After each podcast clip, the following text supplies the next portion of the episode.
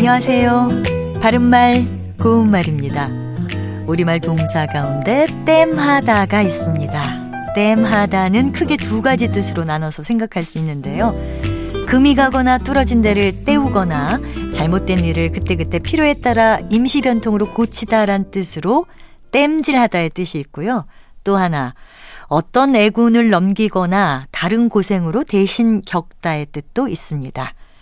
오늘 말씀드리려고 하는 건 두 번째 뜻과 관련된 내용입니다. 모질고 사나운 운수를 액이라고 하는데요. 그 뒤에 땜이 붙은 액땜은 앞으로 닥쳐올 액을 다른 가벼운 곤란으로 미리 겪음으로써 무사히 넘김을 뜻합니다. 이것은 액대움이라는 말의 준말인데요. 보통 지갑을 잃어버렸을 때 지갑 잃어버린 일을 액대만 셈으로 친다라고 하면 앞으로 닥쳐올 불행을 이 지갑 잃어버린 것으로 미리 넘긴다고 생각하는 것이죠.